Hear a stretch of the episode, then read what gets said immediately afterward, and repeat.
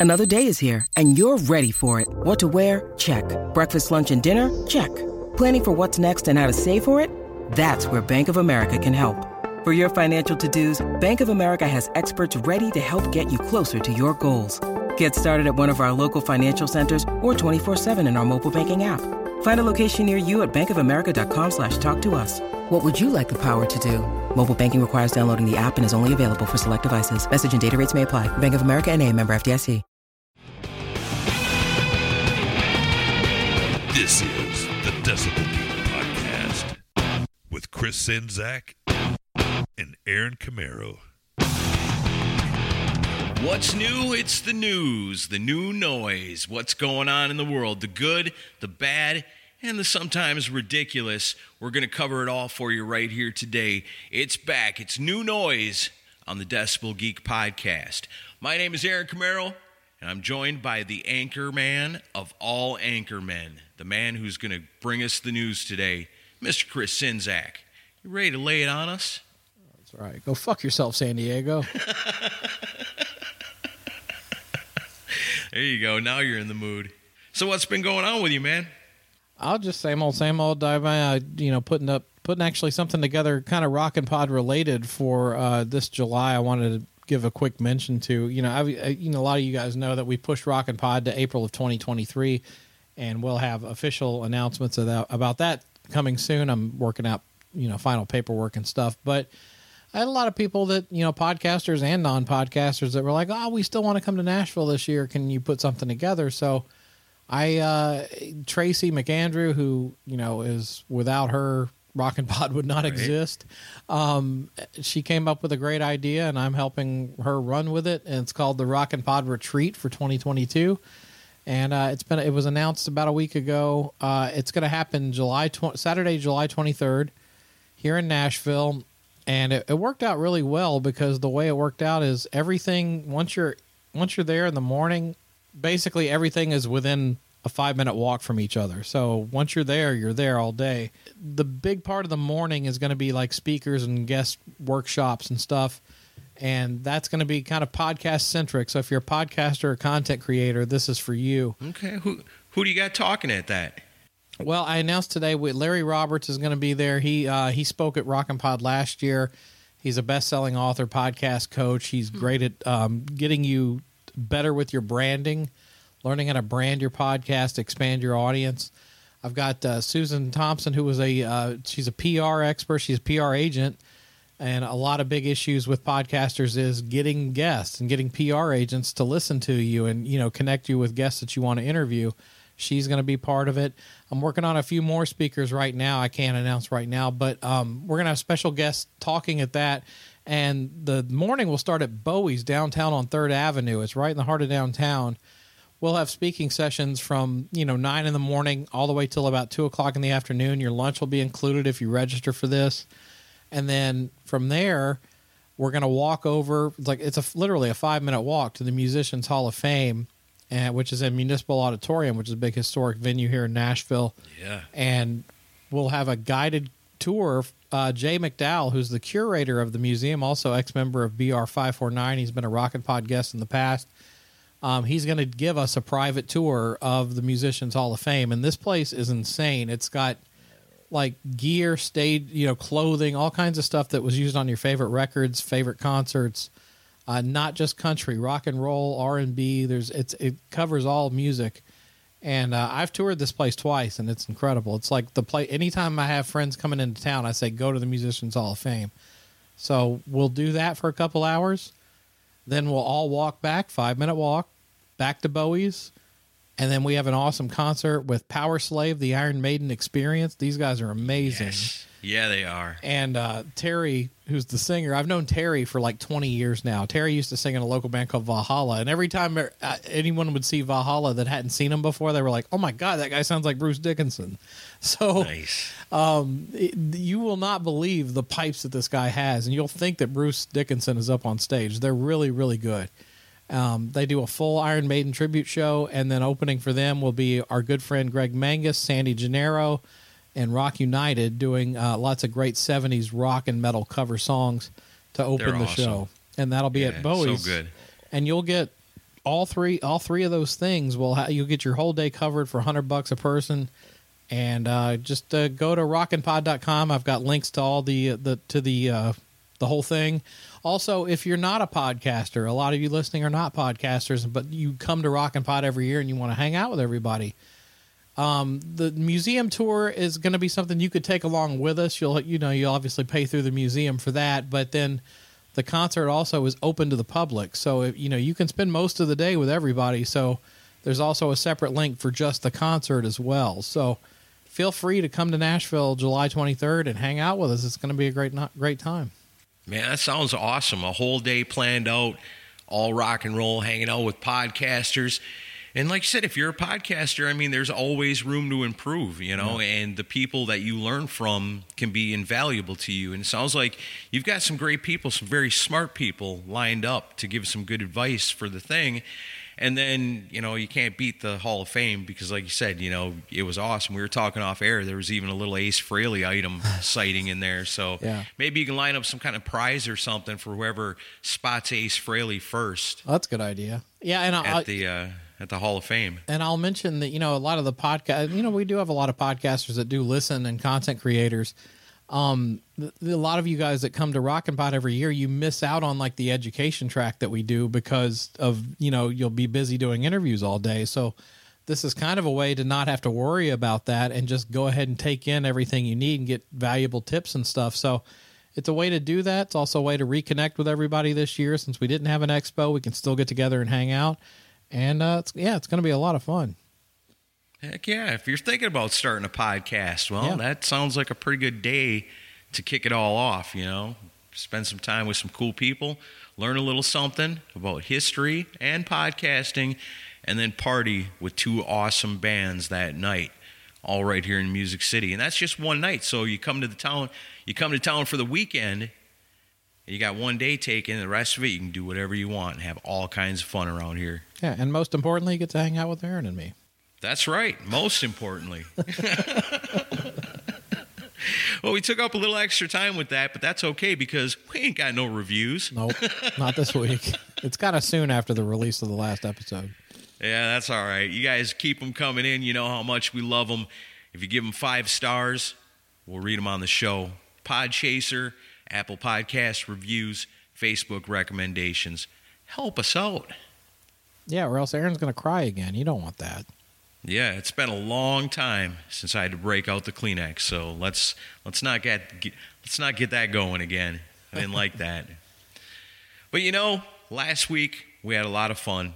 We did what we do best. We proved to the world that hard rock and classic style metal is still alive and well in 2022 by showcasing 10 of the hottest new rock acts out there. Last week on Fresh Blood, I'm so proud of ourselves, so proud of the bands that we played. We got such a great response to so many of them. Yeah, it was great. We you know already got great feedback on that one, and uh, one person in particular said that they're psyched that they got uh, hooked up with Lydia's Castle. They they love yeah. that new stuff. So yeah, I'm ex- excited that we could turn you on to some new music. Yeah, I saw some awesome comments for Battering Ram yeah. and Flickertail. Good stuff. We did great. We picked a lot of great bands to showcase. And I always think it's funny. Like, I wonder, like, one day band member wakes up and goes, I don't know what happened, but overnight we got like 200 more Facebook likes. that's the goal. Yeah, exactly. I hope that's that's the way I imagine it. I hope that's the way it really is.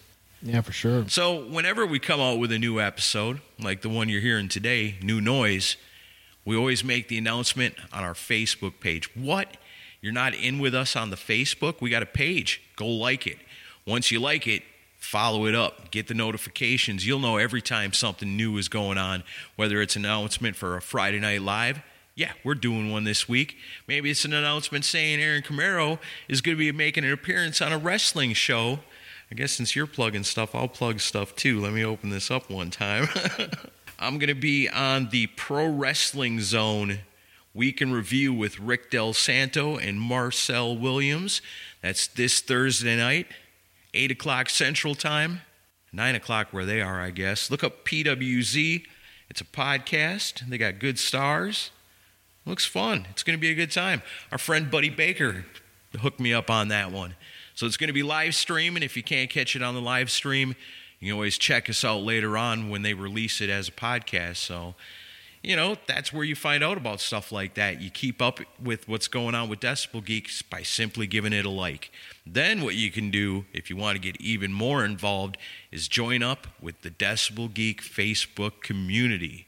That's a group on Facebook made up of nothing but the most awesome people. They don't care about nothing but rock and roll when they're talking in the Decibel Geek community. All kinds of cool stuff being shared back and forth. They do the same thing we do. They find new awesome bands, they share them on there. That's what it's all about, you know. Keep it going around. You might find your new favorite band on somebody else's recommendation, or you can find an awesome band and recommend them to everybody else. Talk about the current happenings in rock and roll like we're doing today, and just have a good time with like minded people in the Decibel Geek community. So, when we come out with a new episode, we release the news on the Facebook page or our Twitter account. Now, when you see that, you go, damn, that's awesome. New episode of Decibel Geek. I got to retweet it, I got to share it and get the word out about what's going on over here. And when you do that, it compiles into a list of awesomeness that is our Geeks of the Week. Geeks of the Week this week are Adam Cox, Rock and Ron Runyon, Mark Alden Taylor, Mark and Jerry BS Sessions, Freeform Rock Podcast, Jay Shabluski, Rob Webb, Kevin Williams, and Obscuria Podcast, Matt Porter, Simon Cat, Jeffrey Mendenhall, Pantheon Podcast, The Bakery Podcast, Aaron Baker, David Glenn, Darren Parkin, Mike Parnell, John Phillips, Paul Korn, Jason Warden, Shay Hargett, Shane Aber, Kristen Schimbeck, David Cathy, Will Honeycutt, Vet Halen, Ernesto Aguiar, Keith Rockford, Joseph Capone, Scott Crouch, and as always, The, The Mooger Mooger Fooger. Oh, yeah, right on the money. Those are our people, our awesome friends. They just want to tell you about what's going on. It's the Decibel Geek podcast. They're talking about rock and roll, and they love it just as much as you do. You ought to be listening to it and getting involved in the conversation yourselves. Thank you to everybody that shares and retweets our episodes. That's why you're Geeks of the Week. That's why we love you so much. We are a proud part of Pantheon Podcasts. It's pantheon, right? You think about that, like the Greek gods, and they're all up in the mountaintops on Mount Olympus, and the clouds are floating by. And you get up there, and there's BJ Kahuna, and there's Baco, and there's Chris Czynszak. It's the pantheon, you know. We're all hanging out together because Pantheon has gone out and they have recruited the best of the best podcasts, all the best rock podcasts, all the best country and rap and Weezer and so many other different kinds of podcasts. They went out and found the very best. They put them all in one place. That place is Pantheon Podcast. If you're looking for something new, something you may not have even known existed, odds are you're going to find it on Pantheon. Like I said, check out their roster. They got all kinds of amazing podcasts. You're going to find other ones like us that you love a lot. Yeah, well, I hate you right now because now you've made me picture you and BJ and Baco in togas, and I Togas, really yeah, don't with the- appreciate that. The little uh, uh, leaf things on our heads. It's oh, not- awesome. okay, I thought you meant leaves on something else. Loose loose cannons playing a harp. Scary. He's trying to create our new Beat the Geek theme song. Oh yeah. All right, so we ready to talk some news? Yes, what's going on in the world of rock and roll? Let's see. What do you got? Well, let's start on a bummer note because this just came out today. Um, founding autograph bassist Randy Rand passed away today. I saw that, man. That sucks. I don't know what um, I don't. I'm not sure what it was that happened. They just said that at the time of death, he was surrounded by his uh, his wife and his family. But uh, I don't know autograph. I I never fully got into autograph. Did were you a fan of them? Well, I mean, when I got the news from Steve Szyslepski today, that's how I found out about it. And then I was on Facebook and I saw Jimmy Bell was talking about him because I guess they had done something together. Mm-hmm. But autograph, I mean, turn up the radio, of course. Right. You know, everybody knew that one. That's a great song, man. Just kind of jams. And at the time, you know, it's like nowadays you come out with a song and be like, don't turn on the radio. But back then, you wanted to turn it up, you know, really loud because they were playing cool stuff like autograph. But as far as like really into them, I never really was until I got a little bit older, and then I started, you know, like like most things, started doing the Decibel Geek podcast and saw so many people that were really into them that I started doing, you know, keeping my eyes open for CDs by them when I when I'd be out hunting, and find them every so often and listen to it and dig it, you know, and say, man, this is a band probably should have listened to more. You know, it's way more than just the one song. That's for sure. Yeah, the I mean the few times I've you know Jimmy Bell's a great player, and I there was a few times I did kind of dive in a little bit on him. I I liked what I heard. I just these are kind of one of those bands you have a blind spot for. Like obviously, turn up the radio is a staple. I mean that song still gets a lot of airplay, but. uh What's funny is I actually knew Jimmy Bell by his solo stuff before I even knew he was in Autograph. Oh, did you? Yeah, I've come across some of his solo stuff years ago and really liked it. And then, like, recently realized, you know, oh shit, that's the same guy from Autograph. It's one of those bands that probably should have had a better shake than they did in the 80s. I mean, that one song was kind of it for them, you know, uh, but Uh, That's funny though, because you think, you know, you get the one big hit song, then usually, especially back then, you know, a big video on MTV, that's the kickoff of something. But, you know, it's funny that they were never able to. It was really, that's, they're kind of known as a one hit wonder, and that's, it's kind of a bummer. This is a stirring tribute. I'm sorry. Um, no, uh, well, I know, you know, the Steve Plunkett, the guy that was the singer, he went on to do the theme for the TV show Seventh Heaven. Do you remember the show Seventh Heaven? Uh, I don't, I, maybe. I mean, I think I know what you're talking about. I don't think I watched it. I, I didn't really either. I remember it though. Like Jessica Biel was on it, and then the the guy playing the dad wound up being a pedophile. oh, yeah, I But, remember uh, Jessica Biel. But uh, it was uh, it's like it was kind of a Christian based family show, I guess. But yeah, like Steve Plunkett wrote the theme song for that and wound up making a fortune off of it. But uh, Wow. I don't know. Autograph went on over that- the years. It's funny that a show like that would have a heavy metal theme song. It was definitely not a heavy metal song. Go look it up on YouTube. You'll be like, oh, that's the guy. Um, Turn up this TV show. Yeah, no, it sounded nothing like that. Um, It's Seventh Heaven. It's Yeah. really awesome. Yeah, this is like the worst eulogy ever for a guy Yeah. autograph. Um, but no, I, I saw it today and I was like, we should make mention of it. And um, yeah, if you're an autograph fan, um, send us a list on in the comment section of like what songs we should check out by autograph because I'm really kind of I have a blind spot to them for sure. Let's move on. Um, Matt Sorum says the disintegration of GNR Use Your Illusion lineup was nobody's fault. He says it's nobody's fault, really. The band was way too big at the time. There's a lot of people with their paws in the pie, a lot of distractions, too much money, and too much, too many drugs and alcohol. I think it'd probably be more accurate to say it was everybody's fault than to say it was nobody's fault. It's it. GNR is an interesting band because you know Appetite was so big at the time, and then when Use Your Illusion came out, it was they were just epically big. You you couldn't get away from them. But um, and you didn't want to because they were awesome. I'm I'm grateful that I was able to witness that because, like when GNR first came out, I was kind of rebellious to it because I was still kind of at my, you know, Kiss is number one, you know, and I really don't care about too much else. And Guns N' Roses came out and they were fucking massive, and everybody's wearing GNR shirts and everybody's got appetite. And I go, eh, you know, they're all right. They're no Kiss, and I, everyone would be like, "Fuck you." but then eventually, you know, you listen to the album and you you got to accept it because it is amazing. And then loved it, loved Guns N' Roses. You know, even though it's something everybody else loves, I gotta love it too because it's just that damn good. And when Use Your Illusion came out, man, that was a big deal. You know, I remember going the day it came out to get it. You know, going with friends that were buying their own copies of it. You know, and loved it, man. It was great to be alive in those days.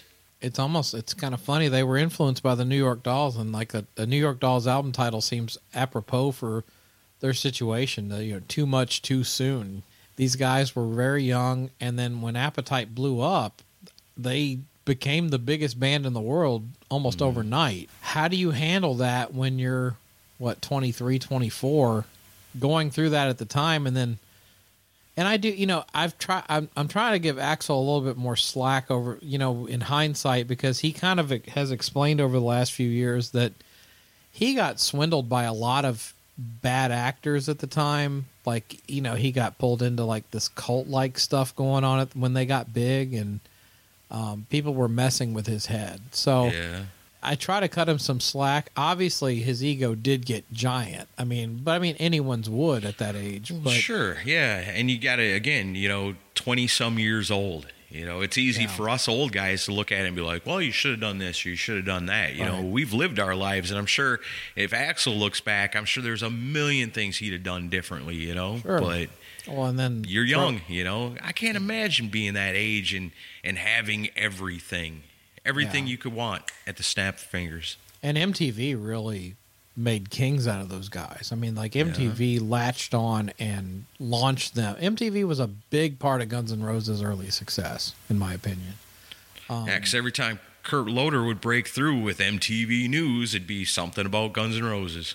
Yeah, and they were the poster boys for rock and roll at the time. And you know, Motley was Motley kind of hit their peak around the same time, and that was the whole Motley and Axl feud and all that stuff. But but I think Guns N' Roses they they kind of broke through outside the hair metal confines, and they became like a pop, they were big on a pop level too.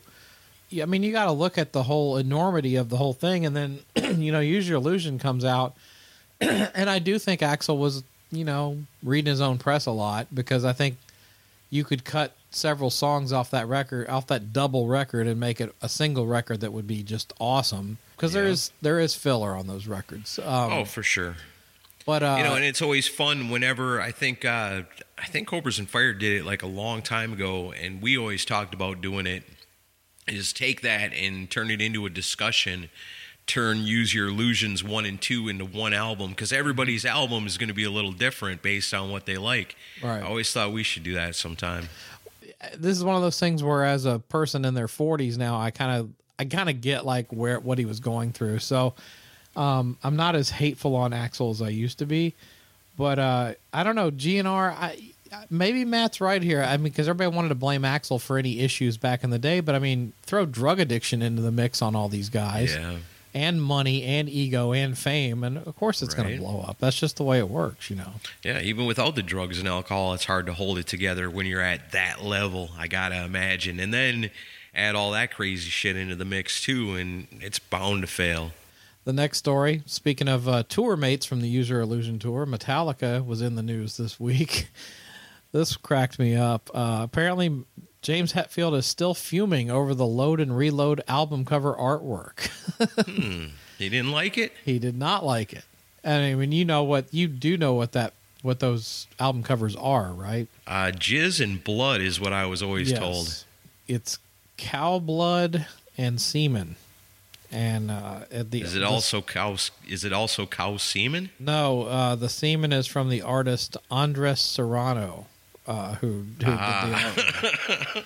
And I don't know what I don't want to know what he did I with that cow, bleed, but but yeah. yeah. Moo. Oh wow! I never, I Um, did not know that. I never until this moment ever thought. I wonder where the cum for the album cover, co- where the cum for the album cover came from. Yeah, it was from a photo titled "Piss and Blood 26." Wow. In a new interview with Metal Hammer, Serrano was asked what the reaction was from Metallica's fan base and the band to the to the album covers. He said, "I think the images were a hit. I read a review once where the Load album was named number one on a list of best album covers. Who the fuck put that list together?" um, it came down to rock and roll over and load. Hmm, Yeah, no uh, shit. let's give it to load. He says, We know Lars and Kirk were happy with it, but James was not. I think James is still fuming. And uh, James calls those the wilderness years for, for Metallica. And uh, he says the whole we need to reinvent invent ourselves topic was up. Image isn't an evil thing to me, but if the image isn't you, it doesn't make much sense. And uh, he says that he thought that Kirk and Lars were after a U2 kind of vibe, Bono doing his alter ego. I couldn't get into it. I would say at least half the pictures that were in that were to be in the booklet I yanked out. The cover went against what I was feeling. Lars and Kirk were very into abstract art, pretending they were gay. I think they, I think they knew it bugged me. I think the cover of Load was just a piss take all around that. I just went along with all this crazy, stupid shit. I, I believe that. And then, of course, they interview, you know, in another interview with Lars, he goes, they asked him about his favorite album cover. I'm not much for favorites. The Load and Reload albums with the amazing pieces by Andres Serrano, they will always hold a special place in my heart. So of course Oh, Lars boy. loves them. That's wild. Yeah. I wonder what they would have looked like if James would have done it. Been like a flaming demon or something on the cover. A skull driving a hot rod or some shit. Mm-hmm. Um, but yeah, it just shows how different James and Lars and Kirk are, you know. But I'm still waiting for the story to come out about how Lars and Kirk snuck up on him and cut his hair one night. Yeah, I got to think that James wasn't really on board with the whole cutting the hair thing. He doesn't. I, He doesn't- I wonder about that.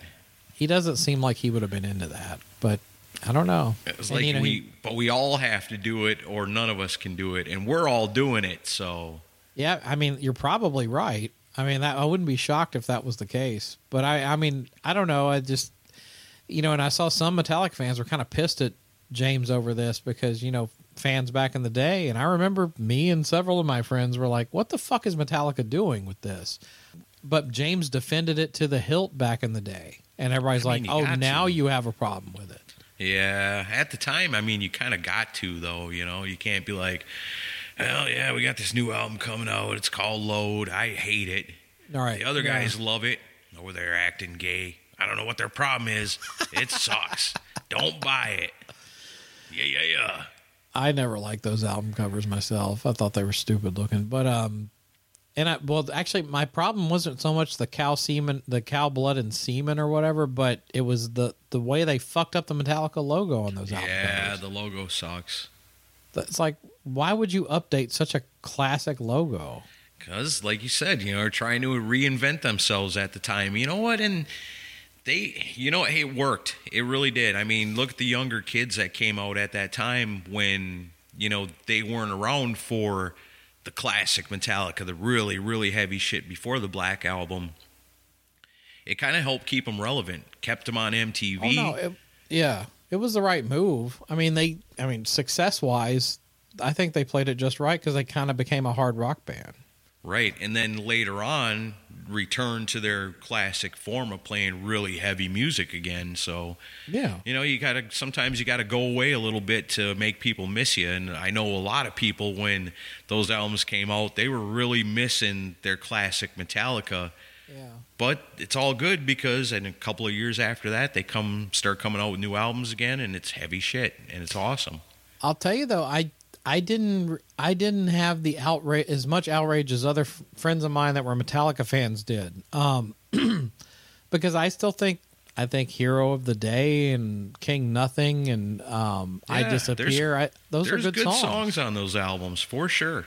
You know, I eat even some of the lighter stuff on those records They're well written, well performed songs. I mean, they're not. I mean, if you're going to listen to, you know, and Justice for All and then that, of course that's going to be different. But you can't blame them. They probably felt like they were cornered into a box, and it's like let's just do what the fuck we want to do because they had made enough fuck you money at that point where they could do whatever record they wanted to do. Totally. And whatever they came out with, people were going to buy it.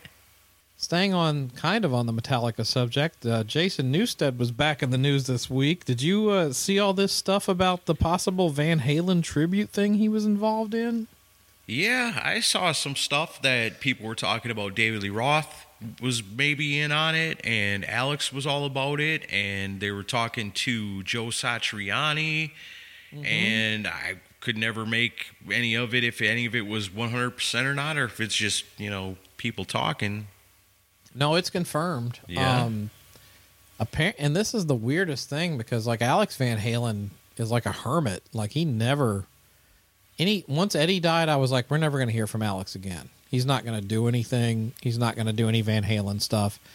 But it turns out he was kind of the guy turning the knobs on this whole thing, and it all started with Newsted saying he did an interview with uh, the Palm Beach Post, and you know Newsted's got this thing called the Chop House Band, which is kind of like a outlaw country thing he does, and um, but they'll do like two or three shows a year, usually in Florida, and it's always a benefit show to like put instruments in kids' hands and stuff. It's always charitable Right stuff to help push music, but because Newsted doesn't have doesn't need the money. Um, you know, he's he's saved his money. You know, he's got the, that uh, load and reload money. you know, he's trying to push this whole, and I feel bad for him because you know he's really pissed off. Well, at the same, I feel bad for him and I don't because he, it's one of those things where like if you're being recorded, it's going to be on the record. So he was being recorded for this interview, and at the end of the interview, Especially if you're they- saying something earth shattering. at the end of the interview, he just flippantly throws out, "Oh yeah, I got contacted by Alex Van Halen to try to get together with him and Joe Satriani to uh, do this Van Halen All Star tribute thing," and mentions that um, he was gonna that he was gonna be the bass player for it, and then he turned it down, I guess, because he felt it was too much of a cash grab. And then Satriani came out like a few days later and confirmed it. He goes, "Yeah, it was actually in the works," which I thought was pretty wild. And um, uh, you know, and Satriani definitely could play all that stuff. In my opinion, though, why it would have made more sense to go to Steve Vai. Yeah, that's the same thing I thought too. Exactly. Um, I was a little surprised that Vai wasn't the person contacted, but then David Lee Roth weighed in on it. Did you see his quote? No, what did he say? Van Halen news desk, which you know they're kind of like the place to find Van Halen news. They and they're they've released exclusive stuff from Dave before. They went ahead and contacted him said, "Do you want to chime chime in on this whole thing?" And he emailed them the following statement. He goes, "In my mind, Van Halen in the age of COVID is going to require two of us for every position: Satriani and Lukather, Anthony and Newsted, Al or Tommy Lee." Probably the only one who could do my job today would be Pink. Oh, I did see that because I thought that's pretty cool. Oh, pink. Yeah. What? Although I could see her doing that stuff. I don't know. I wouldn't be shocked. but uh, yeah. I just, I love Dave. He always has an interesting answer for everything. But yeah, I guess this thing was actually in the works. So I don't, maybe it's still going to happen. I'm not, the one thing that I thought was interesting though was there's no mention of Wolfie here. Are they leaving him out of this? I think he doesn't want nothing to do with it, is what I read. Yeah, I, I read think I a- saw something he, from him, and he said, "I don't want nothing to do with that." obviously you can't call it Van Halen. I mean, you'd have to. No, it would have to be, you know, the Van Halen tribute, Eddie Van Halen tribute experience or whatever. How would you do it? I mean, so you got Alex Van Halen. He can still play. Clearly wants to still play. You know, that's Mm-hmm. I guess the bottom line in this whole thing is Alex don't want to stay home. He wants to get out there and play. Right. So then, I mean, why not Michael Anthony? I think you. Well, that's the thing. That's a weird thing. So, so Roth was the only one who brought up Michael Anthony. Yeah. So they reached out to Newsted instead of him, and I, I thought that was weird. And maybe this goes back to the whole feud with Sammy because they don't want Sammy involved. To me, it's got to be, you know, the original three guys, and then you just rotate out who plays Ed's parts, but you do it as a like an homage to Eddie Van Halen. Yeah, you could do multiple cities and have different guitar players. Have three different guitar players for every show. Yeah, you could Maybe call it like the maybe you don't know who it's going to be till you get there. That'd be pretty cool. that would be cool too. You call it the Van Halen Legacy Show or something. You know, Yeah, yeah. You show up and you got like Ace Frehley and Slash, and you know somebody else comes out. Steve Vai, you know, comes out, and the three of them each do a handful of songs. That'd be awesome. And you don't, Oh, I- and I- you don't know who it is till you get there. I'd love to see it. I mean, I and yeah, maybe it is a cash grab, but at the same time, there was, you know, the so far there's never been anything properly done to pay tribute to Eddie Van Halen since he passed. Yeah, you know? and but the other problem with that is, you know, what about Dave? Dave's right. You know, it's he ain't gonna be able to do it by himself, and I don't like the alternative. Well, I don't think I don't think this is something that should be a tour. I think it could be like a one-time show. Do a stadium show and have all kinds of special guests come out, but do it as a one-time thing. Make it a pay-per-view or whatever. But I wouldn't make it a traveling road show. I don't. I think that's too much. Here's what I propose: David Lee Roth, Michael Anthony, Alex Van Halen, three different awesome guitar players, halftime of this Super Bowl. Oh, that would be fucking awesome. That's my suggestion right there. Well, as soon as Van Halen releases a hip hop album, I'm sure the Super Bowl will come calling. never mind, never mind. Yeah, Bad idea. Yeah, featuring the Weeknd. Um, yeah. It, Speaking of stuff like God. that, you know, I'm a little mad at Mick Jagger. it's new noise. You know, this is something recent.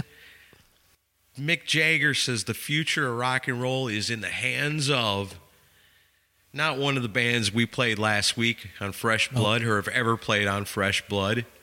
The future of rock and roll is in the hands of Machine Gun Kelly and That's a- Yungblud. Now, uh, to be honest with you, I have no idea who Yungblud is, but based on his recommendation of Machine Gun Kelly, I think this it can't be good. So I go, well, you know, it's Mick Jagger. I don't know what the hell he's talking about. Let me check it out and at least see what, what it is. It's it's not Mick. It's not.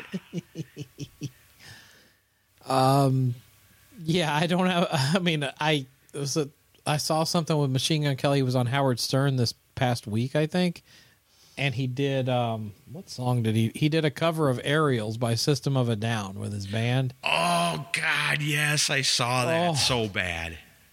He made no attempt to actually hit the notes. It was just he just grumbled through the whole thing. It was all. I mean, if you're gonna make a System of a Down song sound uninteresting, that's really saying something. Yeah, pretty bad. I mean, yeah, and the microphone, dude, you put your mouth by the microphone when you're singing or speaking. He's just kind of Yeah. over here mumbling about this and that. And he's come, here he uh, Yeah, I mean, I'll What the give fuck? I'll give Miley Cyrus more credit for crossing over to rock music than I will Machine Gun Kelly. That's funny because we talked about that at the time when those came out that year, and we said, you know, well, did Machine Gun Kelly or uh, Miley Cyrus make your top ten of the year? Well, it didn't make my top ten, no, but I mean, I think what she did was a little bit more genuine than what he's doing. yeah, I'd say. Yeah. I think he. I mean, well, it's funny, I, and I there's a there's a YouTuber I watch named Stevie T, and he's like a he's a young millennial in uh, Canada, but he's an amazing guitar player, and he does a lot of rock and metal based videos, and it's always comedy stuff. But he did a in a video called "We Need to Talk About Machine Gun Kelly," and uh, he was uh, and he he made an interesting theory where he was like, you know, Machine Gun Kelly was big in the hip hop game, and then he started making fun of Eminem, and hip hop fans got really pissed at him and kind of ran him out of the hip hop industry, and now he's been making fun of Corey Taylor and Slipknot for the past year, and trying to do that music, Yeah. and you know Slipknot fans and metal fans are, are hate his guts now. So his theory is that they're going to run him out of metal, and the next thing he's going to do is try to go country and insult Dolly Parton.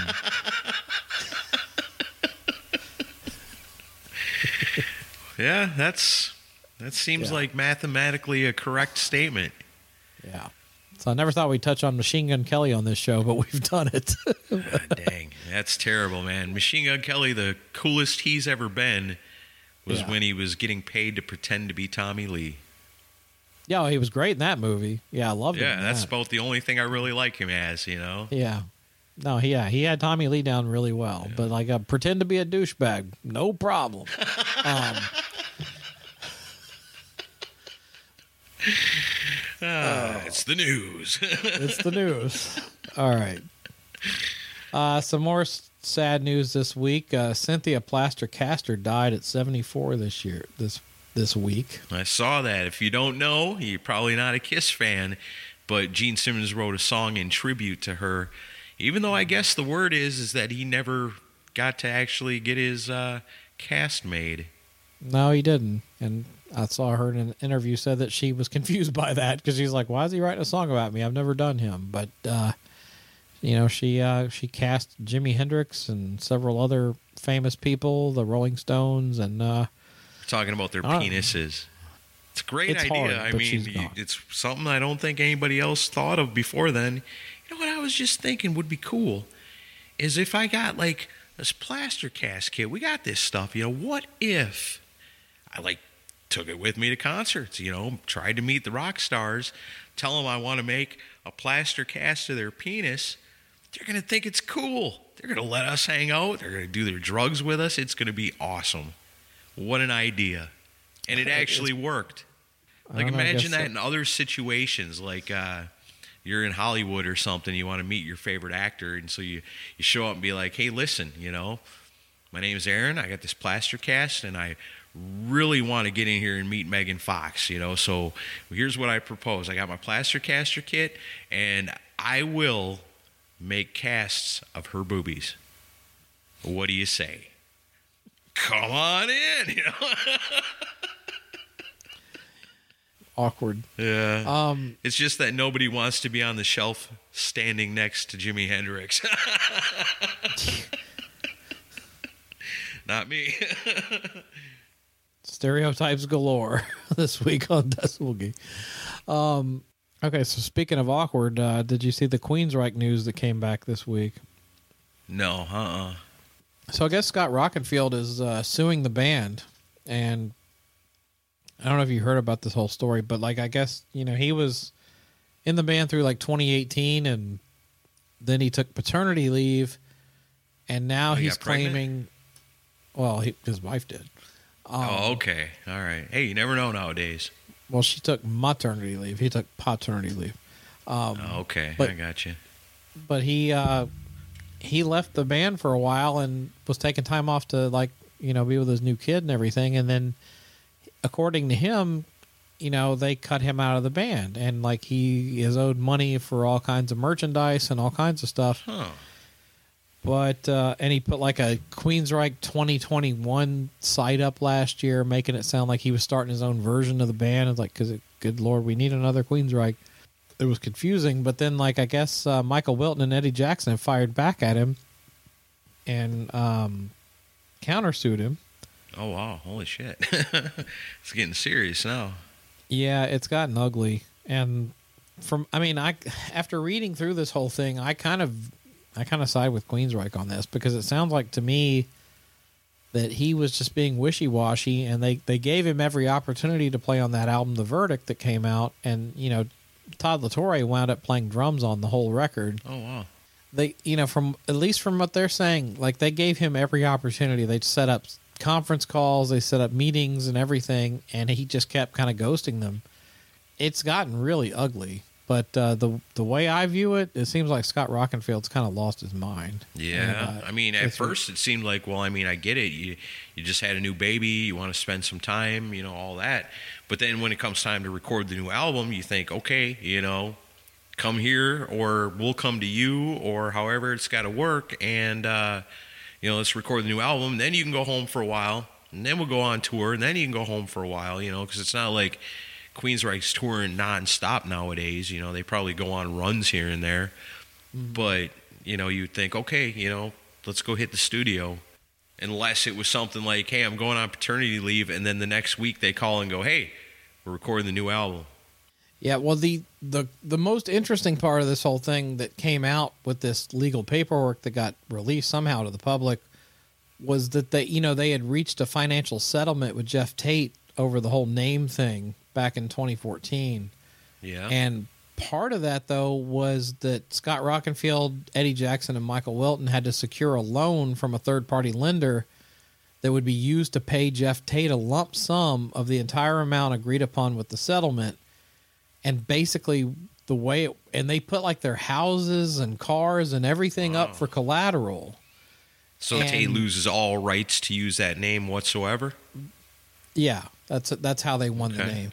And but the problem is you've only got Michael and Eddie out there work because they, they they put that up as collateral, but they're going on tour and trying to make as much money as they can on tour to pay that loan Right. payment.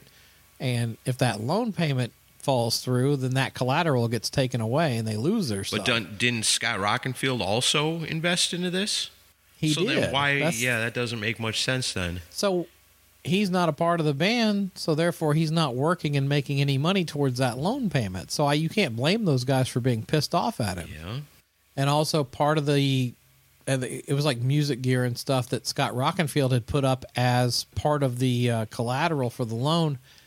Um, and the the agreement was you're not allowed to sell any of this stuff that's up as collateral, obviously, because it needs to get seized if we don't make our payments. Scott Rockenfield went ahead and sold all that what stuff. the fuck Yeah, so it's like he, he really left those guys twisting in the wind here. I mean, if you're doing that, you better be selling that stuff and then putting all the money towards the bill. Yeah, it's uh, it's really ugly. That's messed up. And, so yeah, they could end up losing after doing all that, losing the Queensryche name and their homes. or I mean, they'll at least lose the collateral to to cover that loan. Yeah.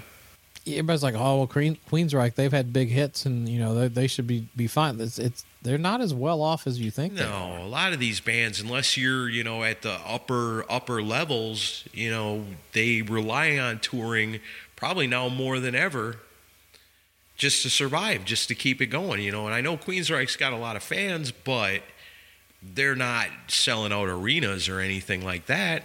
No, So even if you're not a huge Queensryche fan and they're coming to town, go see them if nothing else to try to help them.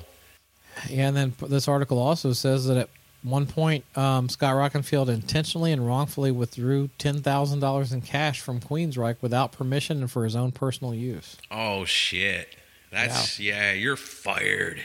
That's real bad. Yeah, Um, that's automatic dismissal. You're stealing from the company.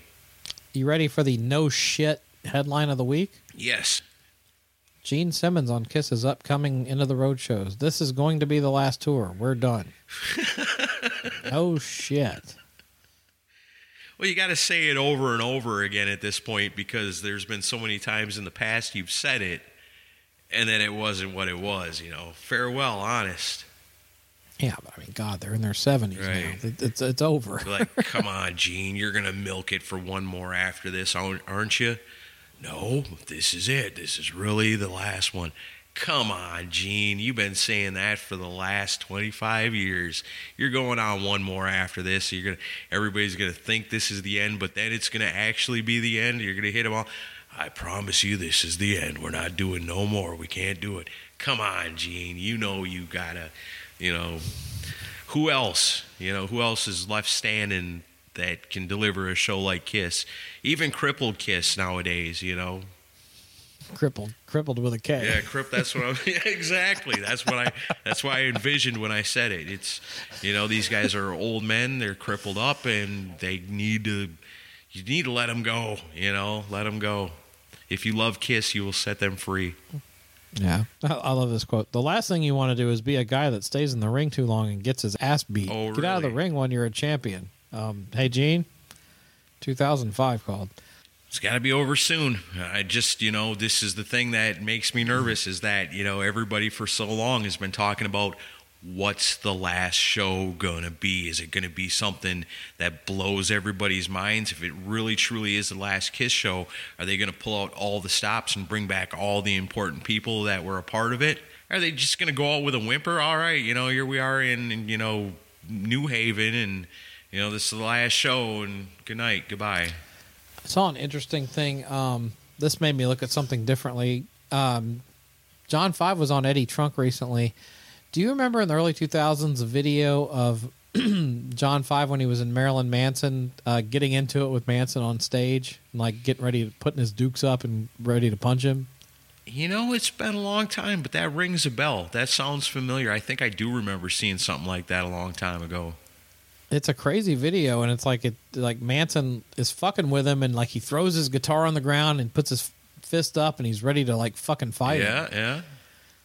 And then like I remember watching it at the time, going, "Man, Manson must be a real asshole," especially because like John Five's known as like one of the nicest guys in the business. Um, but like he went on Trunk's show and actually kind of explained it, which it was interesting to finally hear. He says, "What happened was my sister passed away. My sister died unexpectedly."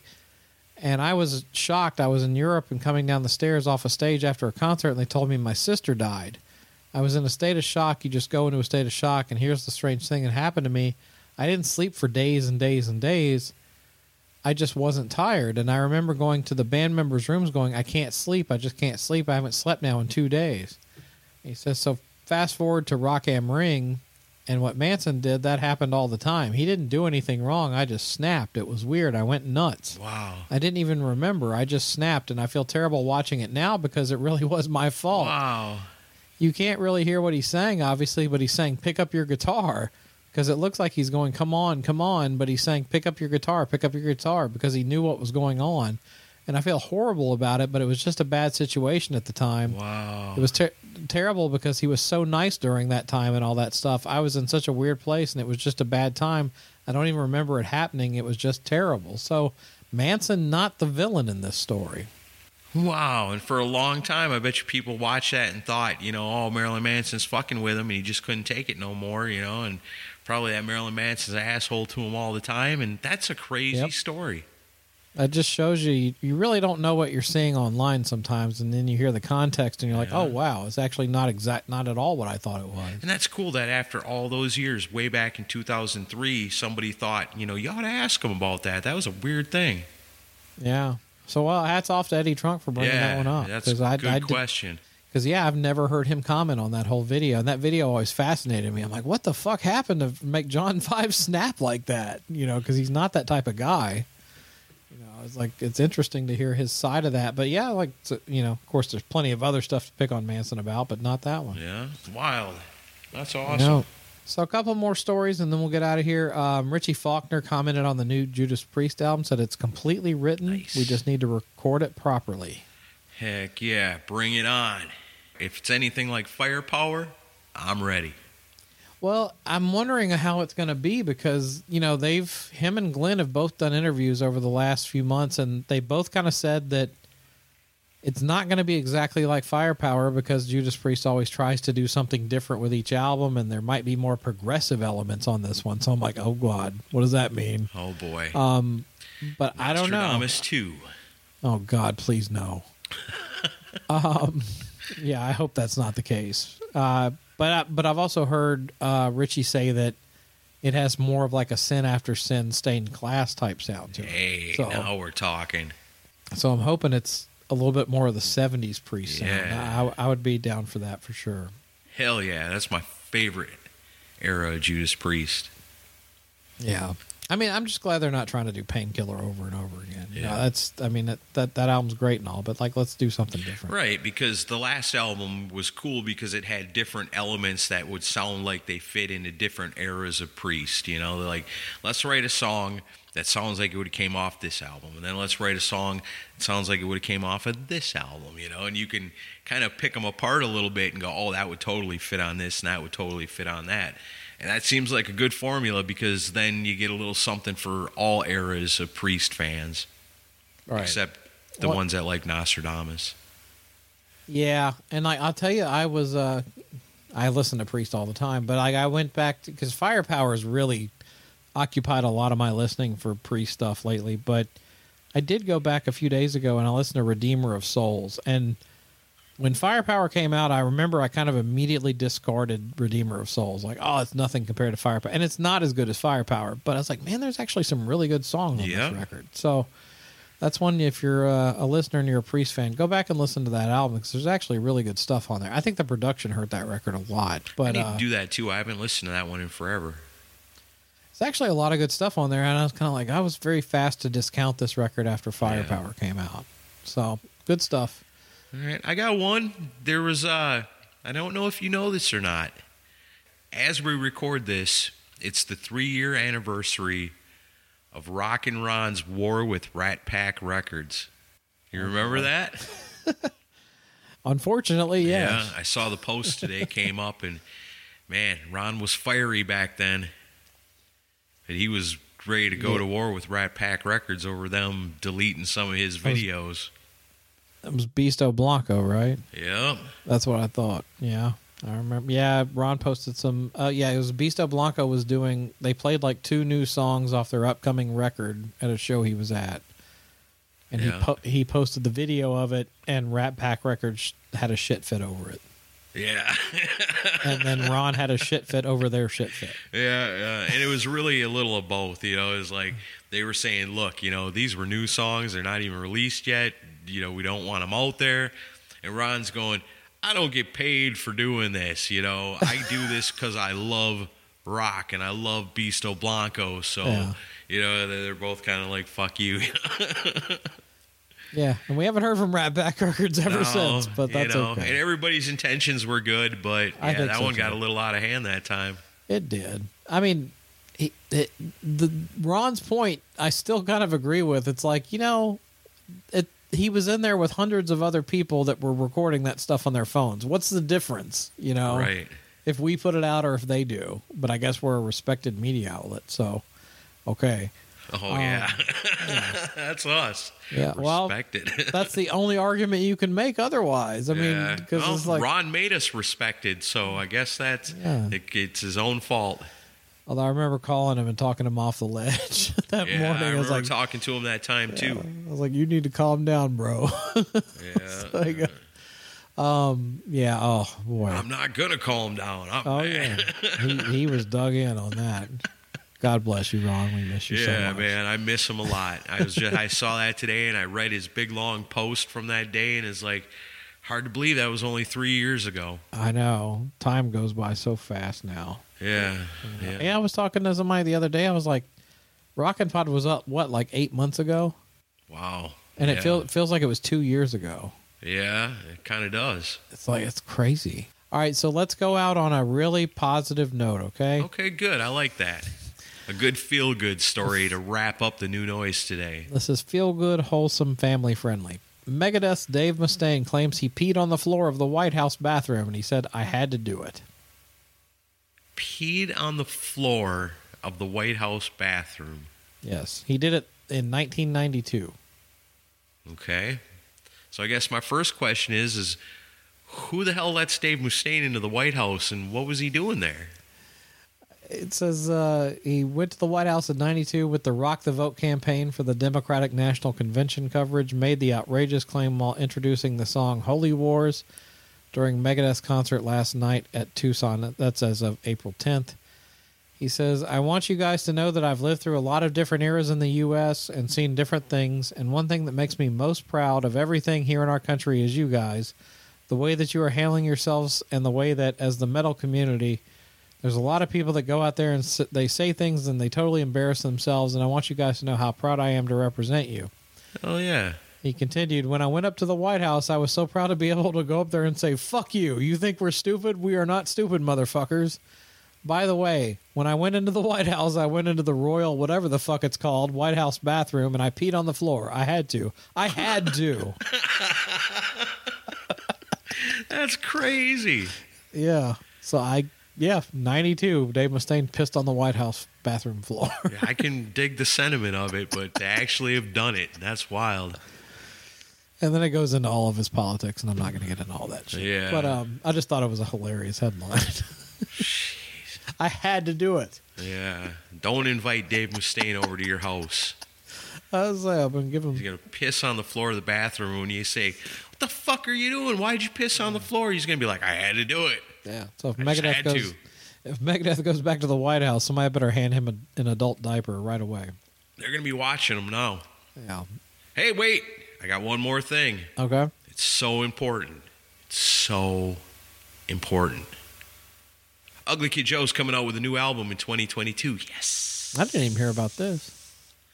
Yep. I got my insiders telling me what's going on. Any new anything other than that, or just I don't. That's all I know. is Oh, that's wow. that's the word. Is it an EP or a full record? A Full record, I'm told.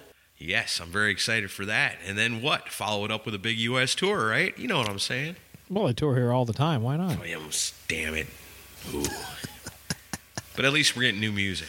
Well, since you I'm brought up Ugly. Kid Joe, hi Metal Mike. I know that's who gave you that information. Hey, now I've got more than one operative. Oh, do you? Oh yeah, Okay. A whole network. Right on. So that's awesome. I'm gonna get out of here. I gotta go use the bathroom, but I'm actually gonna pee in the toilet because my wife ain't gonna hear me going. I had to do it. I just had to.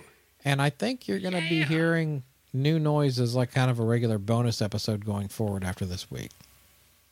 Right on. Good deal. Just what you ever wanted. More Decibel Geek in your life. If you love us, share this episode when it's released. The notification will come up on Facebook, or the tweet will be there on the old Twitter under new ownership. Share the shit out of it just the same. Get on out there Oh boy. and share what we're doing here on the Decibel Geek podcast. No, it is under new ownership. I know. I just wasn't going to get into that today. Oh, I mean, I ain't, I ain't saying nothing. I'm just saying it is. yeah, it's true. And it don't make no difference. Share it up just the same or share it up even more. Free speech is alive for you to share and retweet the Decibel Geek podcast. Just don't pee on the bathroom floor.